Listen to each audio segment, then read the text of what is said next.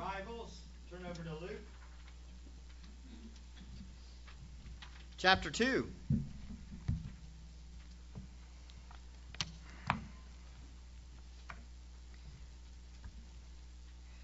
I refuse to give Satan any more credit for messing up the sound system. I said that a while back ago, and I got to thinking about that afterwards. And so, he's not in the sound system. Technology just messes up. Maybe it's a part of the curse. so, we're not going to give him any more credit for that. Maybe he'll leave it alone if he, he is a part of it. Uh, we have several people that are out sick right now, so y'all please be praying for our congregation. Just by show of hands, how many of you have had this sickness that has gone around in the last three weeks? Few? Yeah. Okay, so uh, everybody knows what's going on. I do have a special request for you. I don't see him. I think they've already. Or Barbara, did Walter leave? He must be in the back. Y'all pray for Wal- Walter. Uh, he is uh, having knee surgery. Um, in is it Tennessee, Barbara? Is it Tennessee? Yeah. Yeah. So y'all be praying for him. He will be out for probably a couple months. Uh, he's one of our deacons, uh, and uh, we just need to be praying for him and his wife as they're away from us. We're going to miss them. So let's pray for them, okay? Let's open up with a word of prayer. Father, thank you again for your word and your grace to us. We pray that today we will learn from you and from your word, and that we will be encouraged to walk with you faithfully and to trust you with our lives. God, you are so good to us. We do pray also for Walter and his surgery. We pray for the doctors to have wisdom and for this surgery to go well and for him to recover quickly so he can come back to us and be a part of our body here, Lord. Uh, we're going to miss them, and we pray that you will watch over them in their travels. Uh, we thank you, Father, for your grace in our life. We need you, and we ask, Lord, that you use us for your glory. We pray this in Christ's name. Amen. All right, we are in Luke chapter 2. Many of you thought you might be getting away from the Christmas story, but you're not. Matter of fact, you're not going to get away from the Christmas story for uh, probably a couple months, and that's okay. A matter of fact, it's a good thing because we need to really look at what the word says about the arrival of the king. The arrival of our king is found in Luke chapter 2. As you go over there and you find your way into the Bible, I want you to think about what it's like when a famous leader shows up on the scene. Whenever a famous leader travels to another country, uh, for example, if President Obama went over to uh, Russia or went over to Britain. What would happen is, is all of their people would have a special greeting party for them. Often they would line a big or roll out a big red carpet for the president. As soon as he walked off the way, he would show up, and every all kinds of fanfare would be there. They would play music. They would have their guards. They would have their finest people out there dressed up in uniforms and showing off their royalty or their best for the king or the president that's arrived. It would be the best display, all in honor of that dignitary that showed up. When we think of the arrival of the greatest king to ever come on this planet, to ever show up, this would probably be not what we would expect. When we read Luke chapter 2, it goes totally contrary to what we as humans would think of the greatest king's arrival ever. And when we look at Luke chapter 2, I hope you notice the simplicity of it. When I say simplicity, it's not, it doesn't come with great pomp and circumstance. It's just a story of a baby being born. Let's look as we look at our passage in Luke chapter 2. In Luke chapter 2, verse 1 to 7. We'll go ahead and read it now. Now, in those days, a decree went out from Caesar Augustus that a census be taken of all the inhabitants of earth. This was the first census taken while Quirinius was governor of Syria, and everyone was on his way to register for the census, each to his own city. Joseph went also went up from Galilee, from the city of Nazareth to Judea, to the city of David, which is called Bethlehem because he was of the house and family of David, in order to register along with Mary, who was engaged to him and was with child. While they were there, the days were completed for her to give birth. And she gave birth to her firstborn son. And she wrapped him in cloths and laid him in a manger because there was no room for them in the inn. Here we see up to this point, Luke, in Luke, we've been examining the lead up to the arrival of Jesus. We've seen prophecy and the birth of the forerunner, John the Baptist. We've seen the miraculous announcement of the Christ arrival. And last week we were introduced briefly to Jesus in Zacharias' announcement. We saw the grace of God came accompanied by some difficulties Mary endured. This week, I want to spend our time examining the king's arrival. Again, the arrival of the king. The king, like no king ever. He came on the scene in the most unsuspecting way, but he was and is the greatest king ever born. Today, we're going to look at three aspects of his kingship, his rulership, as we look at these three aspects of his kingship, we should be moved to respond appropriately to his position as king. Let me simplify what I'm saying here.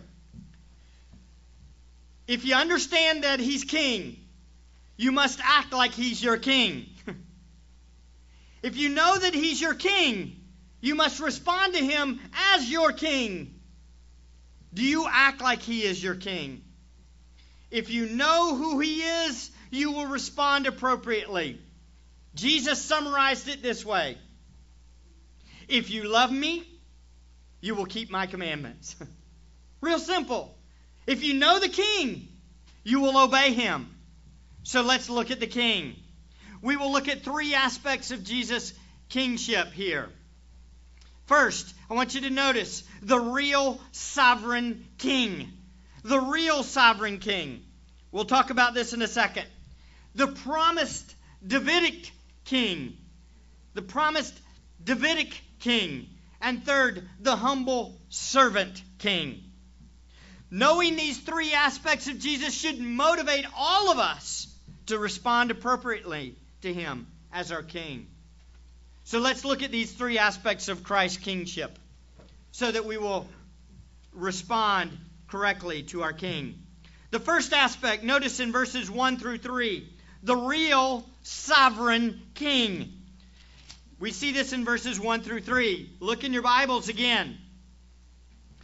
Now, in those days, a decree went out from Caesar Augustus that a census be taken of all the inhabitants of earth. This was the first census taken while Quirinius, I said it 50,000 times right, and then I get up here and I can't say it. Quirinius. I, I messed up too. I looked at the Greek word and said it several times in Greek, and that's different than in English. So that just makes it worse. But that's okay. Quirinius, got it, was governor of Syria and everyone was on his way to register for the census, each to his own city. Now, there are two rulers revealed in this setting for the coming of the king, Jesus. These two were well known in their world.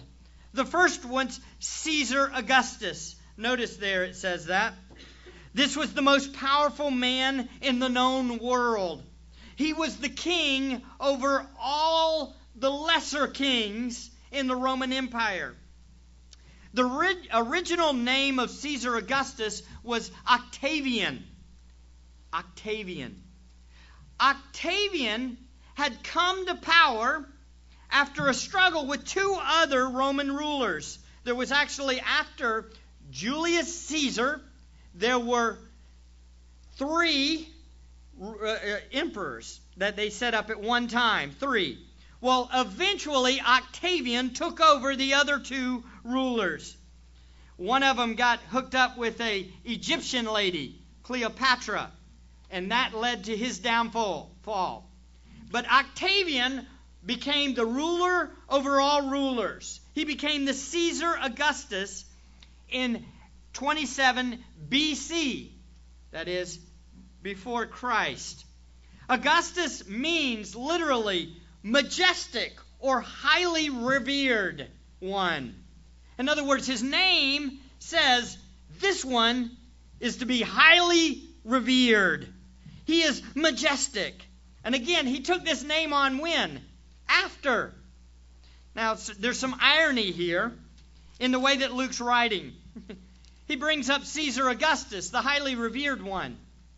And in a sense, we see the very first three verses are all about Caesar's decrees. And it's in the story of who? The arrival of Jesus. He takes the forerunner or the forefront.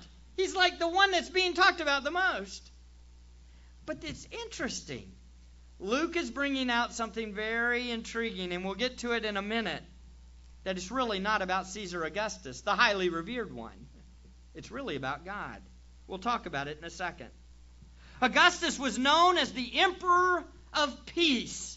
He was the one that brought peace to a, a, an area or Rome that was in turmoil. Now, this did not mean that all the rulers under Caesar were nice and kind people. Matter of fact, many of them were evil. As you know well, Herod the Great, the one that had all the two year olds and under killed, as the Matthew account talks about, was under Caesar Augustus. But Caesar as a whole was known as an emperor of peace. Caesar here wasn't ruthless, but he did make a decree. What's a decree? It's literally, the Greek word is where we get our word dogma from. He made a declaration that must happen. When the Caesar made a decree, it had to happen.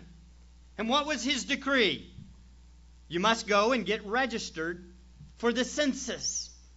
You must go and get counted. Why? Did he just want to know how many people were in the area? No.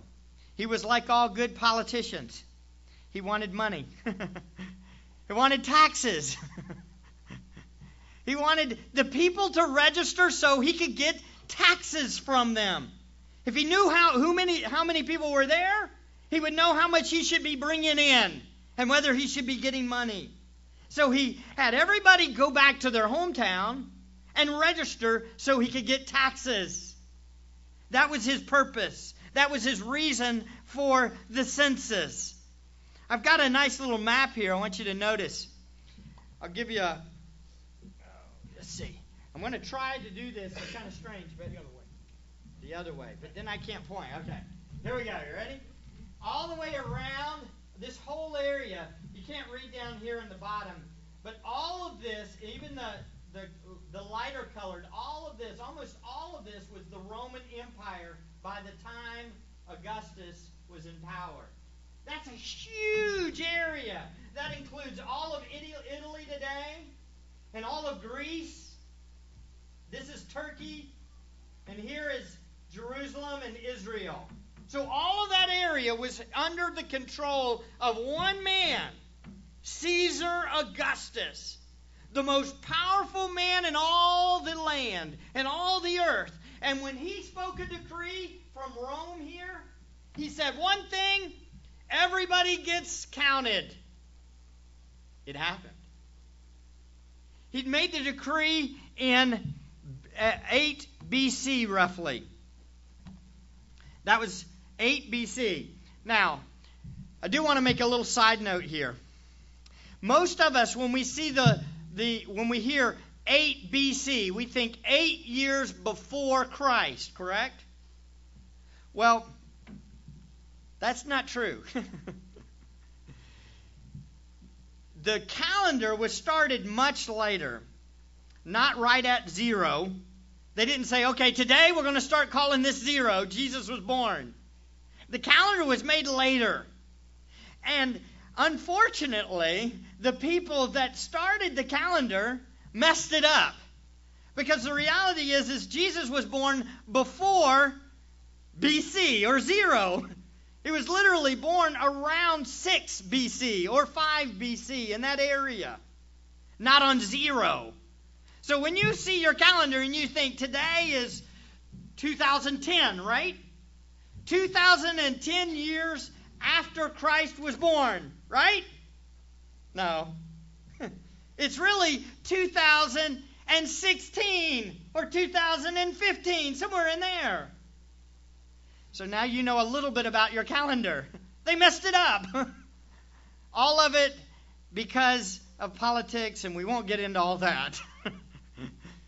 the reality is, is 8 BC, Caesar makes this decree. Go to your city and be counted. But this little whoa, whoa, wrong button. Hold on. Go back. There. This little area right here. See right here? Oh, thank you. Way to go. He knows exactly what I'm doing. All right. This little area right here is the area of Judea or Judah. This area was run by somebody else. He was, it was run by Herod the Great. Okay? The one that had the babies killed. Remember? And this area, a little bit above it, see it's Syria. This area was run by this guy Quirinius, or Quirinius, rather. Quirinius. And you know what?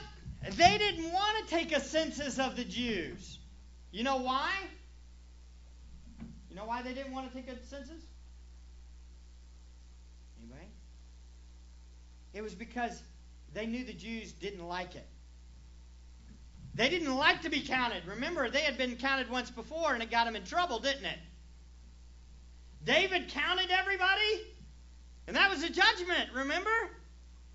The Jews hated to be counted. Don't count us! and so they wouldn't do it. Even though Caesar made the decree, count them. In 8 BC, they wouldn't do it right away. And so it took years later, a matter of fact, five, three or four years later, until finally Quirinius said, What? Do it. You know one of the reasons why? Because Herod fell out of favor with Caesar. Caesar was letting it go. But Herod, man, he was so bad. Herod was the one, again, that had all the children killed. Okay? This is what Caesar said about Herod. He said it's better to be Caesar's pig than to be his son. The reason why was because Herod was a wicked man. He had his own children killed because he was afraid that they would take his throne. So Caesar said, That's it. Do it anyway. He wasn't afraid of letting the Jews get a little bit angry with Herod. And so that's why it waited a little bit of time before Quirinius finally said, Leave Syria, leave this area, and go back to your homeland and get counted. Now, at first glance, you look at that and you say, Well, why? Why was it this way? We'll talk about it in a second. The second ruler is Quirinius. Like I said, he was governing the area of Syria, the northern part. That's where Nazareth was. We'll see that on the map here. And right here we see that's the area. And right there where that star is, that's Nazareth. That's where they were living, Joseph and Mary. Okay? Quirinius said, okay, it's time. Go. We can't stall any longer. Go. Get counted. And so Mary and Joseph left. As we know these two men, we, we must understand Caesar Augustus and Quirinius. When we're reading this chapter in Luke 2, chapter 1, the reader would have understood this concept. Oh, yeah, that's the whole problem with the census. The first census. Oh, yeah, I remember all this. This was the time when the governments were trying to get us all counted. And it seemed like everything was in hayrire. And the rulers didn't want it to happen, but they went ahead and did it. The reader would understand that. You don't understand it when you read it the first time, do you? You don't know all that background. but as we study the Bible and understand its context, we get it. Now, listen closely. Get this. If you're reading this and you're looking at this, you're saying in your mind, and you understand the background, you're saying in your mind, wow, all these events at the time look like chaos. One guy's saying it must happen. Another guy procrastinated and finally said it will happen. Yet, at the very same time, who is really working? Who is really sovereign? Who is really working through all these events? That's what Luke 2 shows us. That at the very exact time, Jesus arrives on the scene. Why did Mary and Joseph go to Bethlehem? Because God had decreed it. Did you get this? God had decreed it, not Caesar. God worked through these men to accomplish his plan. And that's what we see in this beautiful unfolding. When you read it, you go, well, all these events are happening, but God is still in control. The true sovereign king worked through these two men to accomplish his will. A decree by Caesar was ultimately used to bring the Messiah down to Bethlehem. In fact, Caesar was not the king, he was the pawn. He wasn't the one ultimately in control, God was. And though it seems so simplistic, and it's so important for you to get this, this is a beautiful picture of the sovereign hand of God. How God works in the sovereignty, in his sovereignty. He's in control of everything. How? If you look at events, you say Caesar did it. But then you remember Quirinius did it. But then you must understand no, God was in control. Though all these events are happening and all these decrees are happening, ultimately, who's in control? God. Why is that important for me and you?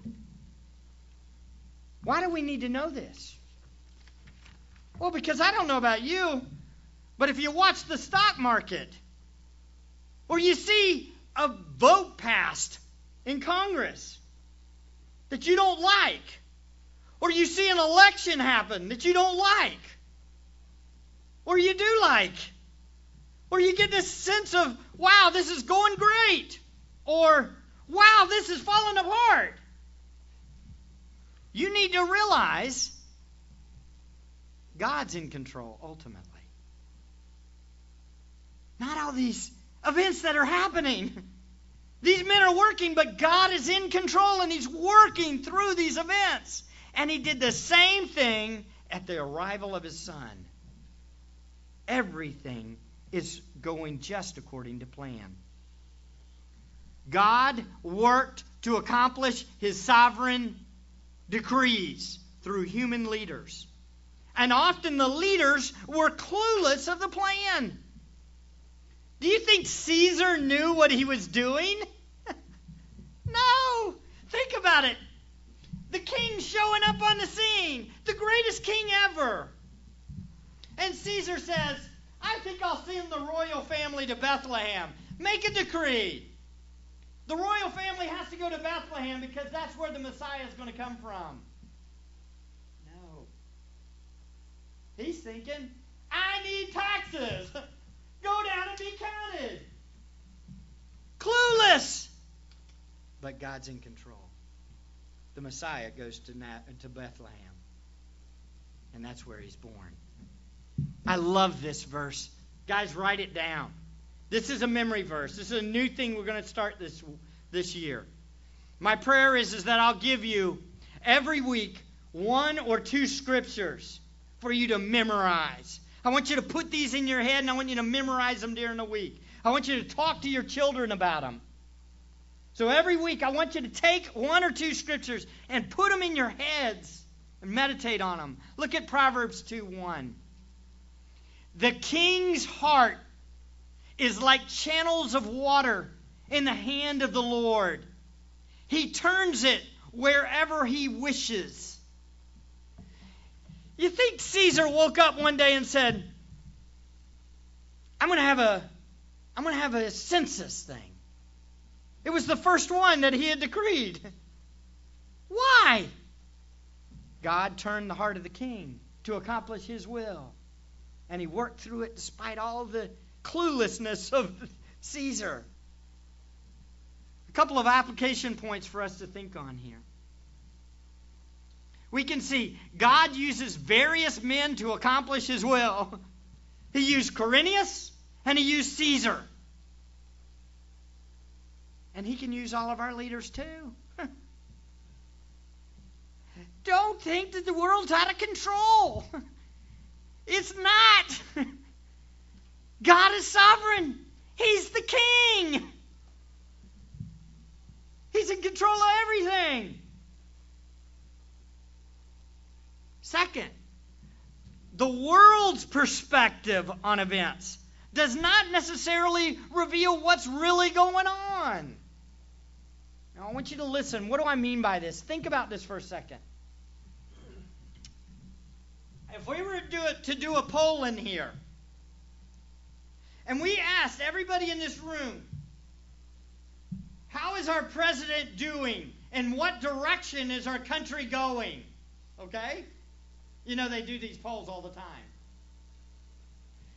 And you see them, right? And they post them up. Well, such and such amount of people say go this way. Such and such amount of people say that way. And it's going good or it's going bad.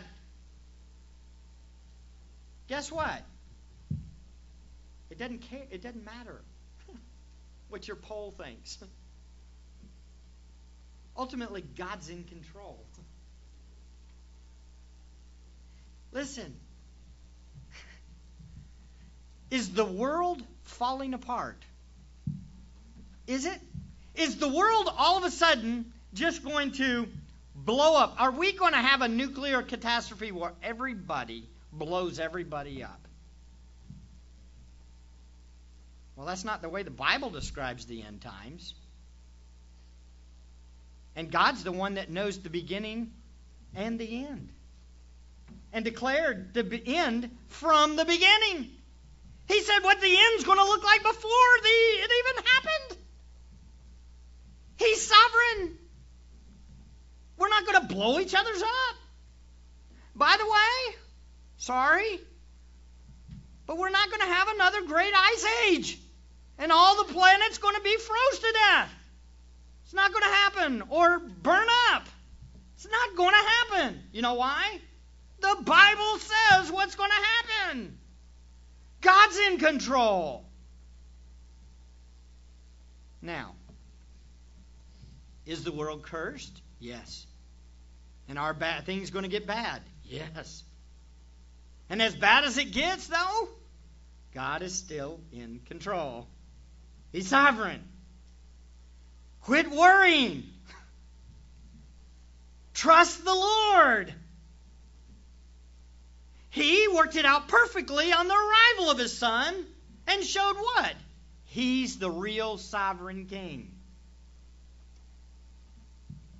the second aspect of his kingship here. Jesus is the promised Davidic king. Look at verse 4 and 5. It says, Joseph also went up from Galilee, from the city of Nazareth to Judea, to the city of David, which is called Bethlehem, because he was of the house and family of David, in order to register along with Mary, who was engaged to him and was with child. Jesus was Israel's king. He was the Jewish king, the promised king from David's line. Here we see he came from Galilee. Notice it says Joseph also went up from Galilee. Galilee was a part of the territory of the northern tribes of Israel. There were 12 tribes. Remember the 12 sons of Jacob? The 10 tribes to the north. Galilee was in the northern part of Israel.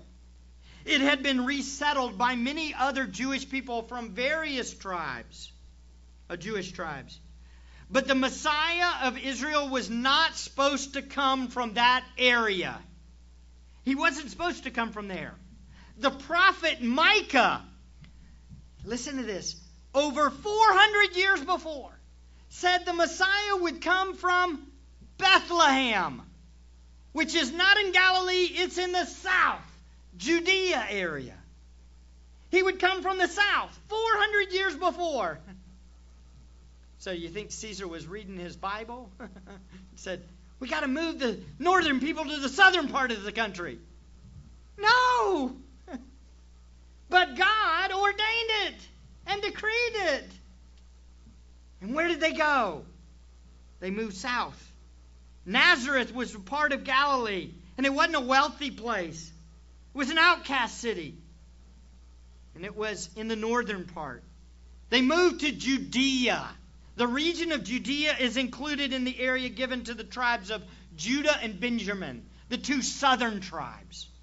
This was the, for lack of a better term, the godly southern tribes that had been taken captive in Bab- by Babylon in 5, ah, I forgot the date, 586, 586 BC. But then had returned to that area. And they moved they went all the way to the city of David. This is where David had come from. Named what? Bethlehem. Bethlehem is it, it, literally the name means a place of bread in the whole in the Hebrew Old Testament. The one and only was going to come from Bethlehem. But most importantly, Jesus was pointed to in the prophet Micah as mentioned in 5:2. Look at your Bibles, Micah 5:2. But as for you, Bethlehem, 400 years before, Bethlehem, Ephrathah, too little to be among the clans of Judah, real small. From you, one will go forth for me to ruler, to be ruler in Israel. This was made 400 years before. A child would come and would be ruler over Israel. Who is this? This is Jesus. This is the Messiah 400 years before. So let's look at these locations real briefly. That's Israel, ladies and gentlemen. If you see the blue here, blue down here is the Dead Sea. It's a good thing our interpreter has gone to seminary, huh? And up here, we have the Sea of Galilee, the northern part. And then over to the left is Nazareth, right? And then way down here is Jerusalem, and below it is Bethlehem. Okay? And here we go. That's where it started. That's where that's where uh, Mary was visited, okay? And that's where she became pregnant. That's where God uh, put Jesus in her. All right? They would travel south. Now they now I don't know about you, but if I were picking a travel way, I would go what? The shortest distance between between two places is what?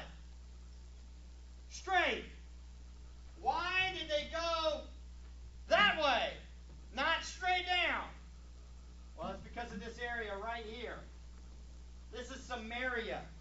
The Samaritans live there. And the Jews couldn't be caught dead there. Don't go that way. So they would literally go out of their way to go down to Jerusalem. So it made the trip even longer. But all good Jewish people would do this to stay away from the Samaritans. Do you understand? Because they were unclean. They were part of the northern tribes that had gotten together with non believers or non Jewish people. And so stay away from them. So here we have Jewish people wanting to stick to the law, most likely went around the area to get out of the way, passed by Jerusalem on the way to the little area called Bethlehem. Just a short, a small little town. Why does it say, though, look at your Bibles real closely. Why does it say, look at verse 4. Look at it real closely. Joseph also went up from Galilee. Went up from Galilee. Everybody look at the map. That's north.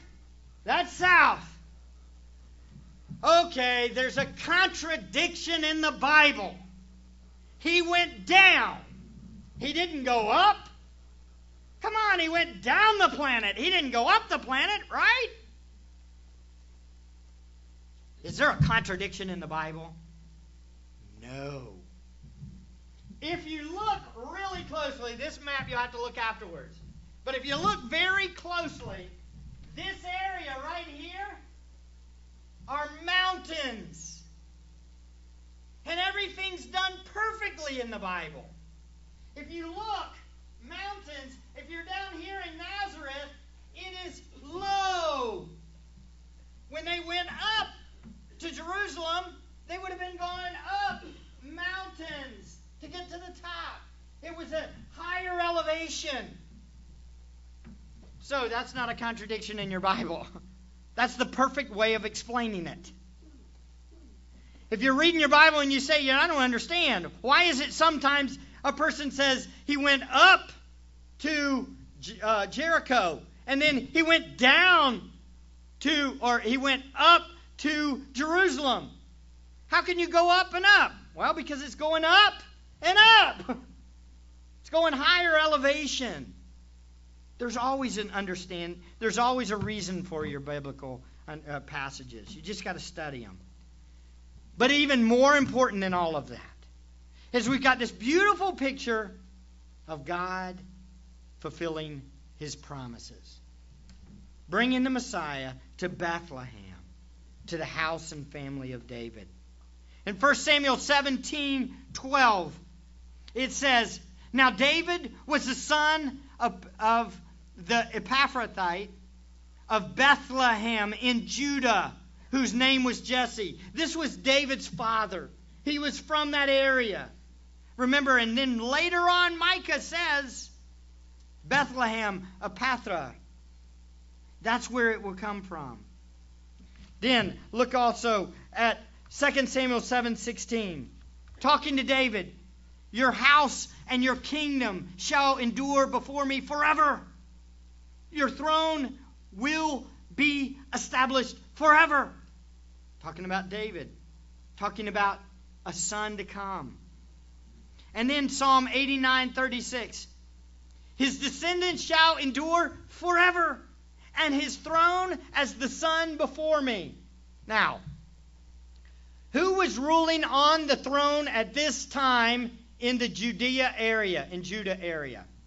Anybody want to give us an answer. Who was in control or who was the king of that area? Herod.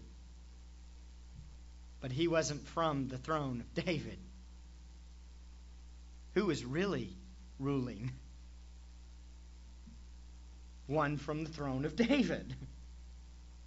Right down the street, just a little ways away from Jerusalem, there was a king that arrived. And his throne was established forever. That king was Jesus. Oh, Jesus arrived at the perfect time. at the exact moment that the Bible had said, From you, Bethlehem, one will go forth for me to be ruler of Israel. So, what can we get from this?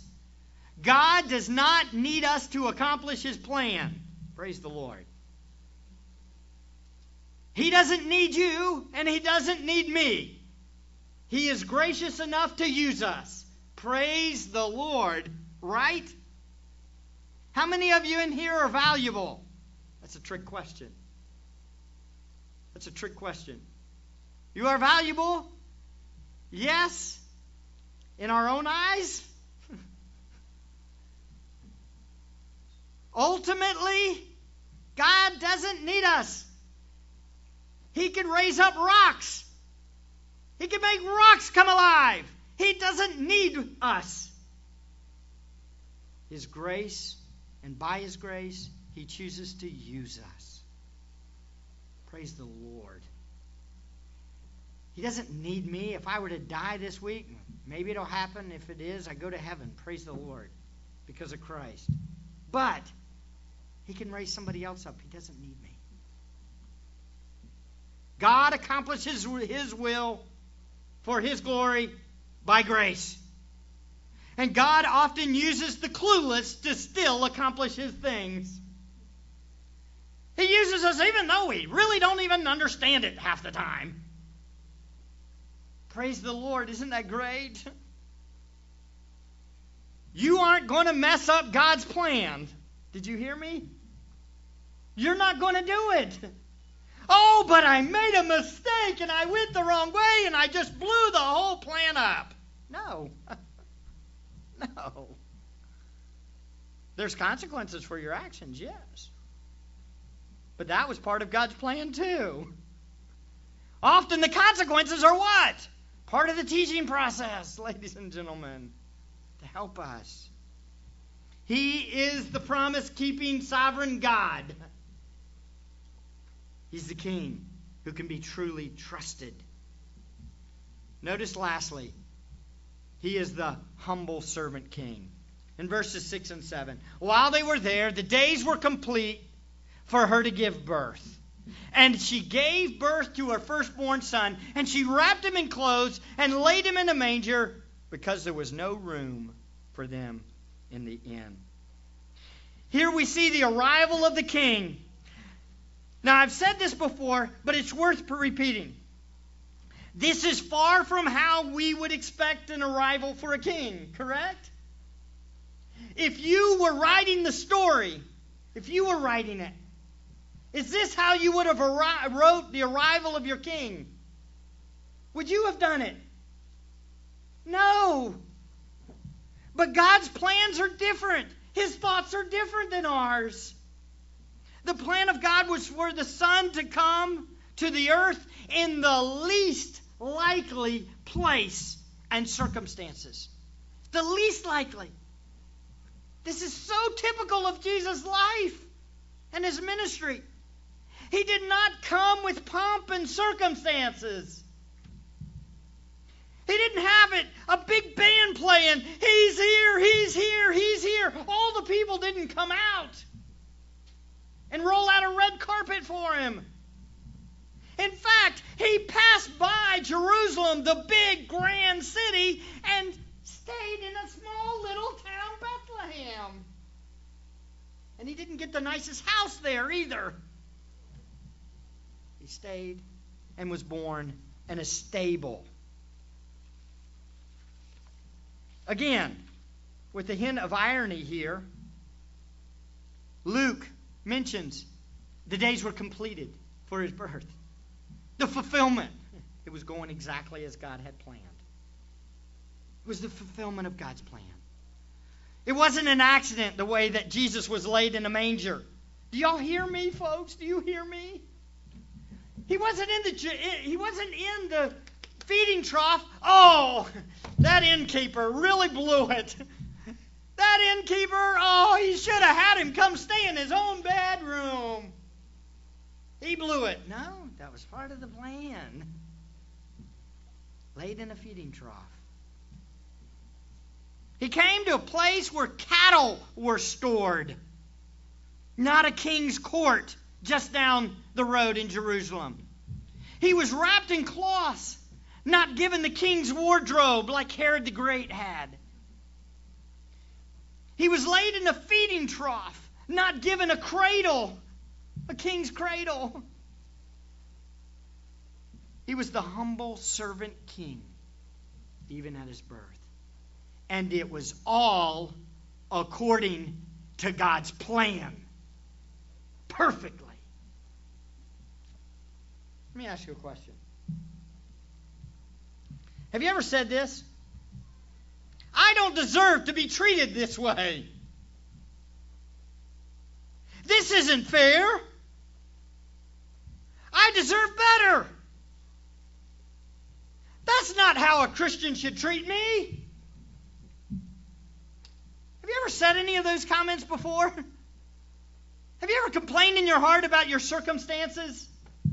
Have you ever said, Oh, I don't like this, the way this is going, working out for me? This just isn't really good. Ladies and gentlemen,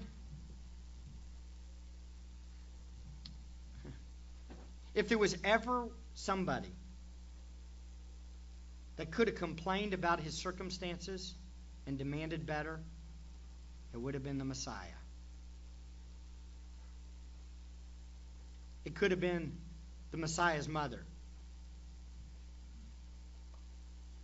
What's going on? Come on. I don't deserve this. Fact of the matter is, she didn't deserve good, but the Messiah did. Right? Jesus was perfect. This was the God man. And what did he get? A feeding trough to lay in. I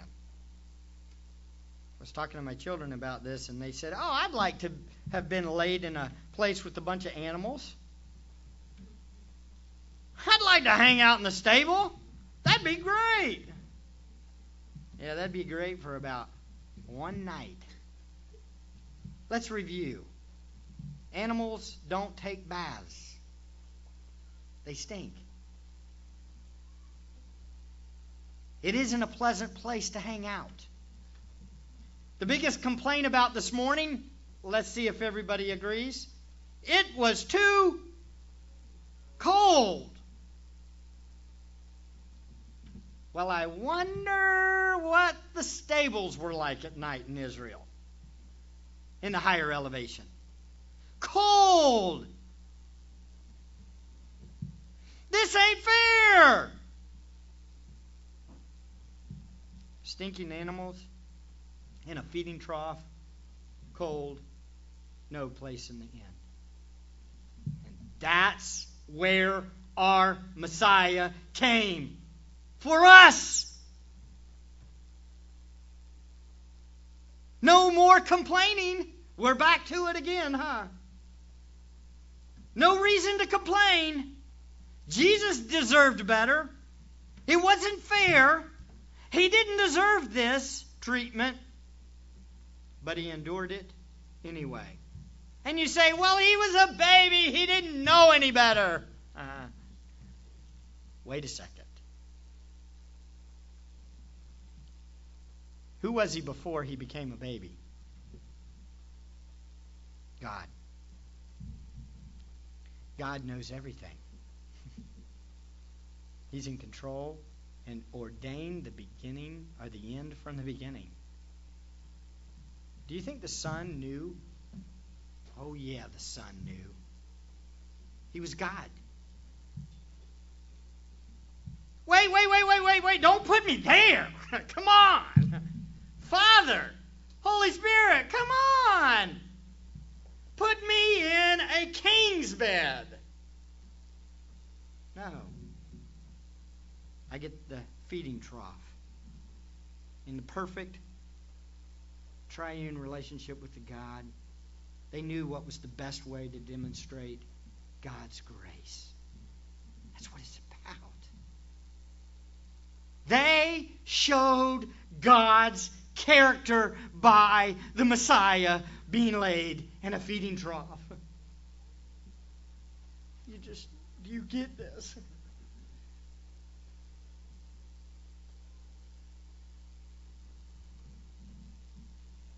Our King came and did the opposite of what the world thinks.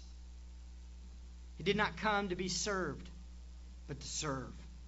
Matthew 20, verse 28. Just as the Son of Man did not come to be served, but to serve, and to give his life a ransom for many. One commentator puts it so well it cannot be emphasized too strongly that our Lord was not was that, that he was born in a stable and was laid down in a manger. That is a feeding trough. You've got to emphasize this.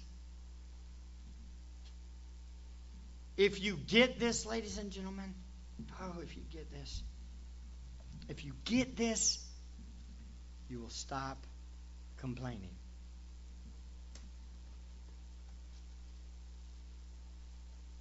You will be thankful for what you have. Because he did this for you. Christ did it for us. Notice 2 Corinthians 8 9 says, This is the second verse I want you to memorize. For you know that the, gra- the know the grace of our Lord Jesus Christ, that though he was rich, God, yet for your sake he became poor, so that through his poverty we might become rich. Oh, this is great truth. The unmerited favor of God towards us who believe. So we read the Christmas story. We understand that God is totally sovereign over all events, even the kings that look like they're in control. We saw that he keeps his promises and did it exactly the way that he said 400, 1,000, 1,200 years before. And we saw he was humble in his service of us. Now, now, let me ask you a question. Let me ask you a question. If Christ did all of this for you, is there any reason why we shouldn't obey him this week?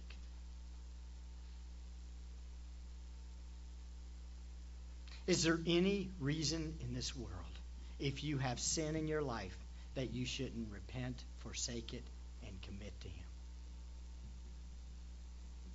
If He's the sovereign King, He's the promise keeping King, and He's the humble servant King for you, is there any reason why we should disobey Him this week?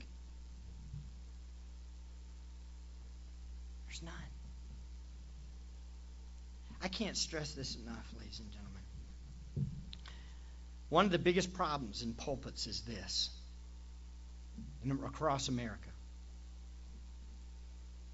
Do this, do that, do this, do that. If you do this, your family life will be better. If you do this, your children will grow up to be great.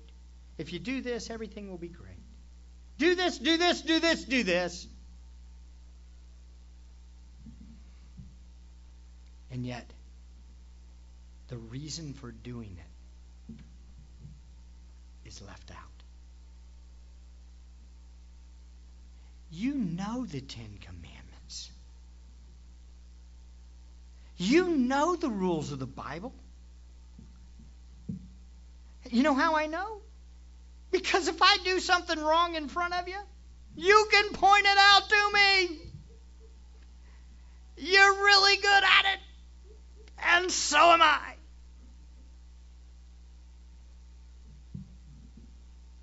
The question is do you know the one who is telling you to do this? Do you understand this gracious Savior? Do you understand what he sacrificed for you.